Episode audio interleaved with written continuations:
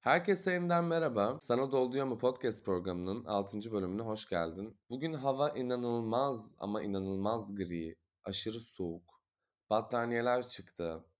Kışı sevmeyen ben battaniyenin altında yaşamaya çalışıyorum şu ara. Ama bu havayı biraz daha güzelleştirmek ve kendi modumu da toplayabilmek ve belki bu havalarda bir şeyler dinleyip kendini iyi hissetmek ya da kendini bulmak isteyen insanlara karşı yapabileceğim ne olabilir dedim ve 6. bölümün konu başlığını belirleyip laptopun karşısına geçtim. Tabii ki bu 6. bölüm hissi bende biraz garip bir etki uyandırıyor. İlk bölümü aldığım günü hatırlatıyor bana. Belki de hava çok gri olduğu için overthinking dediğimiz çok böyle düşünme olayına da girmiş olabilirim ama ilk böyle ne yaptım, o düşüncelerim nelerdi diye böyle sorgulayınca fark ettim ki beklenti dışında yapılan her şey insanı aşırı derecede özgür hissettiriyor. Belki de benim bu yıldan aldığım ders bu oldu. Beklentilere karşı yüzmek yerine beklentiler denizinde kendini sırt üstü bırakıp o beklentilerin üzerinde durmak ve onlara kulaç atmamak oldu. Bilinenin aksine 27 kulübünden seslendiğim bu yer benim hayatımda sadece bir farkındalık penceresi açtı. Ve tabii ki 28'e gireceğim şu günlerde de benim hayatımda daha farklı ve daha kendimi bildiğim ve bilmeye yakınlaştığım bir dönemin habercisi oldu ve bu yüzden de beklentilerin üzerinde gezinmek ve onları gerçekten aşağıda bırakmak belki de kendime verdiğim en büyük derslerden ya da aldığım derslerden biri oldu.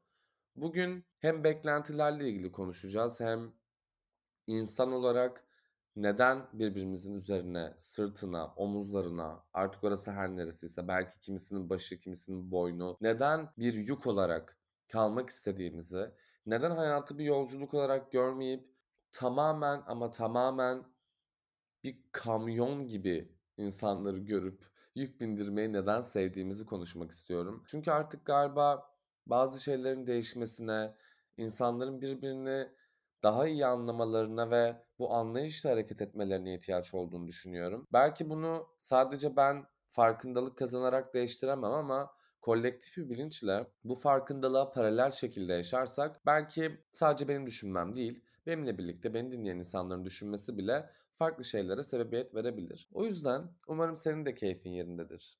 Şu an böyle kahven, şarabın, battaniyen herhangi bir şeyin o chill yani sakin dediğimiz ortamı yaratmışsındır ve umarım şu an beni her nerede dinliyorsan aşırı derecede mutlu ve keyif alarak dinliyorsundur. Ve umarım bu bölümden de kendine senin de çıkaracağın dersler olur ve o dersleri hep beraber konuşuruz.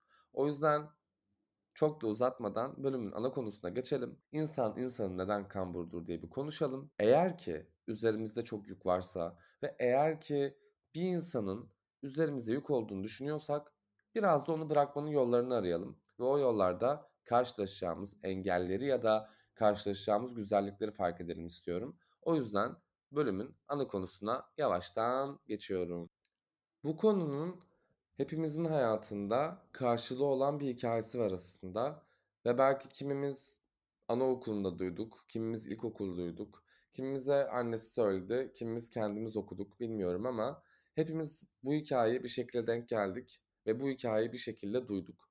O zamanın şartlarıyla belki ders çıkaramadık ama bugüne gelen yetişkinler olarak o hikayeyi bir daha duymak bence hepimize çok iyi gelecek ve oradan çıkarmamız gereken derslere hepimiz bir bir bakacağız diye düşünüyorum. Ve bu yüzden hikayeye gelmek istiyorum. Şimdi seni çocukluğunla, seni kendine yakınlaştıran senle küçük bir yolculuğa çıkarıyorum. Bir varmış, bir yokmuş.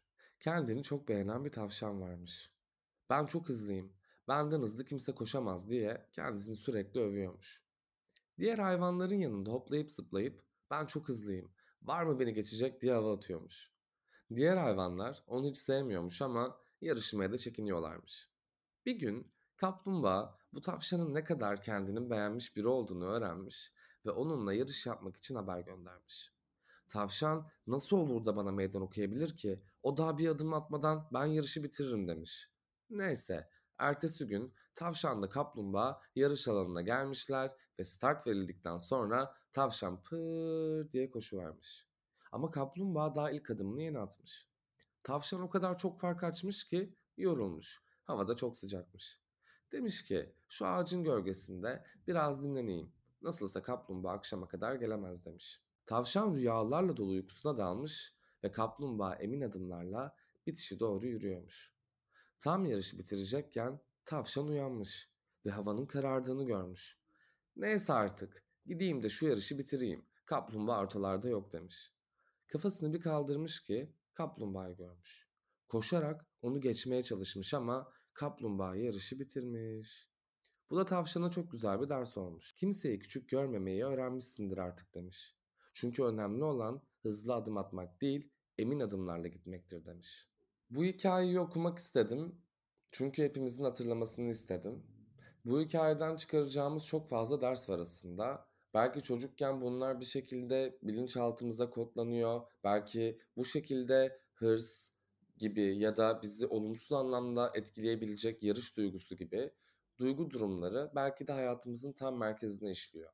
Yani hayatı bir yolculuk olarak görmekten ziyade hayat yolculuğunda bize yük olan insanları taşımayı ya da insanları yük olmayı tercih edebiliyoruz.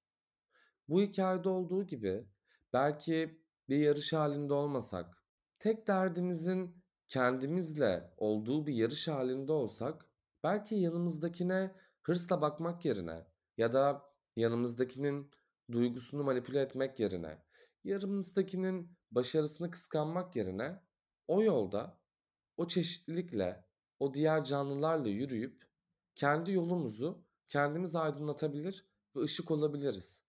Bu belki çok metaforik geliyor.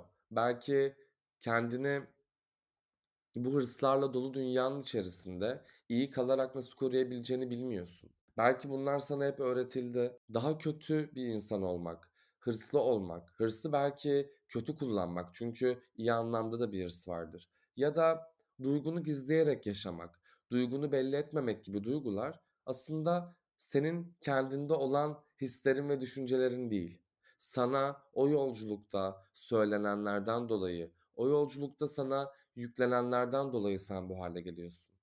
Hepimiz baktığımızda anne rahminden buraya düştük ve bir noktada hayattaki mücadelemiz, savaşımız, yolumuz, yolculuğumuz belki birbirine paralel olmadı ama belli yerlerde kesişti.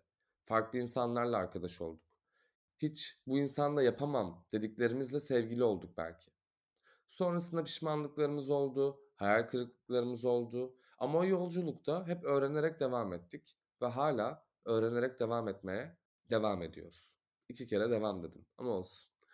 Her neyse şunu düşününce bu yolculuğu daha keyifli bir hale getirmeyi, bu yolculuğu daha eğlenceli, daha paylaşılabilir bir hale getirmek ve getirmeye çalışmak bizim elimizde. Çok zor değil ya. Bu hikayede gördüğümüzde bile. Herkes birbirini bir şekilde manipüle ederek hayatta kalmaya çalışıyor. Bunu herkes birbirine yapıyor bir şekilde. Onu manipüle ederek üste çıkıyor, onu manipüle ederek üste çıkıyor. Ama şunu demiyor mesela. Yanımda çok farklı biri yürüyor. Yanımda çok bana benzemeyen biri. Belki benden çok farklı özellikleri olan biri eşlik ediyor. Onu tanımak, onunla o yolda böyle bir paylaşım yapmak, keyif alarak yürümek, konuşmak, sohbet etmek. Belki yolun yarısına geldiğinde o insana veda etmeyi bilebilmek, hadi görüşürüz kendine iyi bak diyebilmek. Ve o yolculuğun devamında o insanla tekrardan karşılaştığımızda ise tekrar bir merhaba, tekrar bir günaydın diyebilmek aslında. Ama biz birbirimizin üzerine yükler bindirdiğimiz için artık kamburumuz oluştu ve yolda daha eğik yürümeye başladık. Yolu daha canlı yaşamak varken daha eğile büküle yürümeye başladık. Çünkü hepimiz birbirimize istemediğimiz, belki bize ait olmayan kelimelerle, o kelime bulutuyla, o yargılarla, o kalıplarla ilerledikçe o kambur daha da gün yüzüne çıktı. Çocukluğundan başlayan bu serüvene geldiğinde, geçmişe şöyle küçük bir göz attığında o kamburun nasıl çıktığını çok iyi fark edeceksin. Çünkü sana ait olmayan, o kamburun içerisinde o kadar çok yargı, değer kalıbı, yapamazsınlar, böyle edemezsinler var ki bu yolculuk bazen çok pişmanlıklarla dolu, bazen de o aldığın derslerle senin hayatını daha aydınlatan bir hale gelebiliyor. O yüzden bu yolculuğun neresindeysen eğer ya da bu yolculukta bir şekilde bunu fark ettiysen şunu anlaman gerekiyor. Her hikayede olduğu gibi yarış, hayata tutunmak, hayatla alakalı mücadelemizin olması hepimiz için çok karşılığı olan ve hepimizin hayatında olan bir duygu ama sadece her duyguyu olumsuz bir yerden değil, olumlu yerlerden almak bence burada vazife edinmemiz gereken bir durum. Çünkü birbirimizin o kamburlarını severek de yıkamıyoruz biz insanoğlu olarak. O kamburlarla daha fazla yürümek ve o kamburları arttırmakla ilgili bir derdimiz oluyor. Değer yargılarımıza uymayan, kalıplara uymayan, herhangi bir şekilde bize ters gelen birini gördüğümüzde bile ona söylediğimiz her şey o kişinin kamburu haline geliyor. Ama günün sonunda kimse kimsenin kamburuyla ilgilenmiyor ya. Söylediklerimiz duvara gitmiyor ya da söylediklerimiz bir bulutla toplanmıyor. O insanın üzerine bir ağırlık oluyor. O yüzden cümlelerimizi seçmek belki, belki o daha negatife çıkmayan duyguları pozitifteyken büyütmek hepimiz için bence bir çıkış yolu olabilir ve hepimiz kendimize buradan dersler alabiliriz diye düşünüyorum. Bugün Tavşan ve Kaplumbağa hikayesini anlatmak istememin temel sebebi de buydu. O yolculukta hepimiz aynı hikayeyle büyüdük. Hepimiz bu hikayeyi duyarak büyüdük belki ama sonra bu hikayenin çok dışına çıkarak yaşamaya başladık. Ve hayat bence biraz da orada zorlaştı. Yol arkadaşı aramak, duygusunu belli etmek, değer yargılarına sığmayanların kendini özgür ifade edebilmesi zorlaştı. Herkes bir kabın şeklini almaya çalıştı ama o kabın da kamburu çıktı. Çünkü o kap da artık çok yoğun. O kabın içerisinde binlerce etiket, binlerce kalıp, binlerce istismar, binlerce yıkım var. Ve o kambur gitgide daha da büyüyor ve aynı kalıba girmeye çalıştıkça emin olun ki o kamburun içinde sıkışmaya daha müsait bir hale geliyoruz. Umarım elimizdeyken bu hikayeyi her zaman kendimize hatırlatırız. Ne duygularla, ne değer yargılarıyla, ne başkalarıyla, ne yolda gördüklerimizle yarışırız. Sadece yolumuzu alıp almak istemediklerimize karar verir ve kendi yolumuzda ama o çeşitlilikle, o renklerle yürümeye devam ederiz. Günün sonunda bence bu renkler hepimizin hayatında bir gökkuşağı gibi parlayacak ve hepimizin hayatına ışık olacak.